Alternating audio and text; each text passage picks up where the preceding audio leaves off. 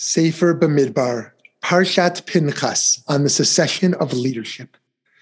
In Parshat Pinchas, named for the priest Pinchas, God has Moshe go to the top of the mountain Abarim so that Moshe can see the land of Israelites are about to enter. God informs Moshe that just like his brother Aaron, Moshe is going to die without entering the land. And Moshe responds here not with protest, but with concern for the community. Numbers chapter 27 relates. Moshe spoke to the Lord, saying, Let the Lord, source of the breath of all flesh, appoint someone over the community who shall go out before them and come in before them, and who shall take them out and bring them in, so that the Lord's community may not be like sheep that have no shepherd.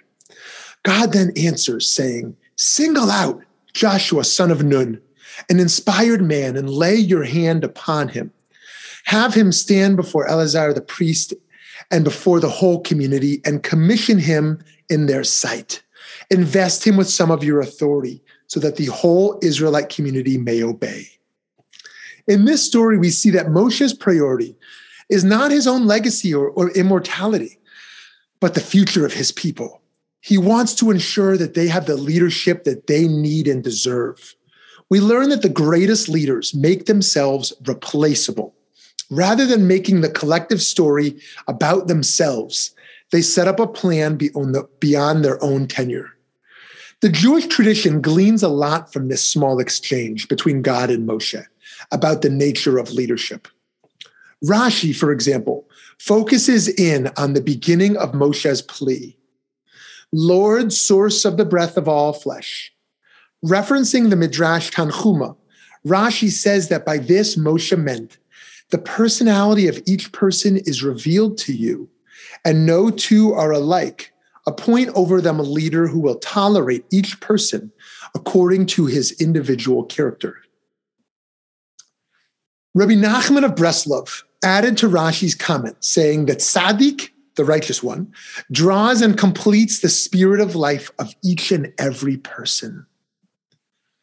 Based on God's description of Joshua as an inspired man, Rebbe Nachman additionally taught a leader needs the kind of moral clarity that accompanies a borderline prophetic spirit. His book, Likutei Moharan, tells us each and every Jewish leader possesses a special spirit. And this special spirit, which the leader possesses, is a form of Holy Spirit, a spirit of prophecy. Even though at present the prophetic spirit is not extant, he must certainly nevertheless possess a special spirit drawn from holiness, one not found among the rest of the people. While we can no longer be prophets like Moshe and Yehoshua, we can still strive to be inspired individuals who bring out the best in one another. It is easy and natural to feel jealous and resentful of one's successor. But we can again look to the example of Moshe, who at the end of chapter 27 takes Joshua and has him stand in front of the high priest and all the people and puts his hands upon him in an act of publicly passing on his leadership, just as God had told him to do. Friends, here we don't see any signs of negativity or judgment for Moshe. Similarly, it's also common for a new leader to want to demonstrate that they are better equipped than their predecessor. And we don't see any of that from Joshua either. Joshua, like Moshe, is a model for us to follow, to resist the hubris of basing our merit on the denigration of those who came before us.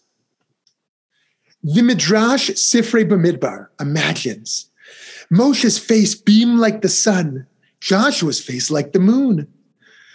Of course, the light of the sun is greater than the light of the moon, and there has never been a prophet like Moshe. Yet Joshua was the one to lead the Israelites into the promised land. This transition of power can resonate as parents setting up our children for a life of independence.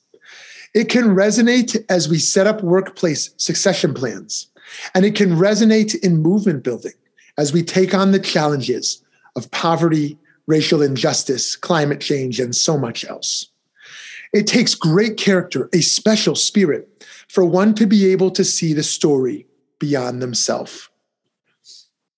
When I heard the scientist and environmental activist Jane Goodall speak some years ago on the topic of climate change, she said it's not that we've inherited the land from our parents, it's that we've stolen it from our children.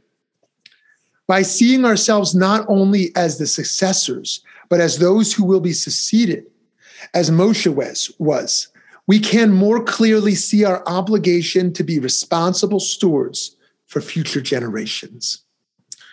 One inspired leader in our time who, despite her death, left a phenomenal legacy was the Jewish disability activist Cheryl Grossman of blessed memory. Rabbi Avi Orlow recently published a tribute to Grossman, who passed away at 46 this year due to cancers from a rare genetic disorder called Bloom syndrome. He wrote, even though she was only four foot three, in my eyes, she was a giant.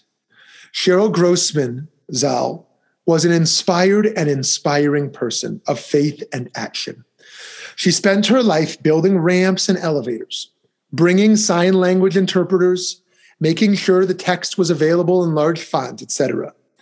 She worked tirelessly to make sure that the richness of an accessible Torah would not be withheld from Israel and the world. And with the passage of time, new leaders are tasked with taking charge and carrying on the work of those who can no longer be with us. As one way to honor these individuals is to help bring the work they did closer to completion. That is our charge. Shabbat Shalom.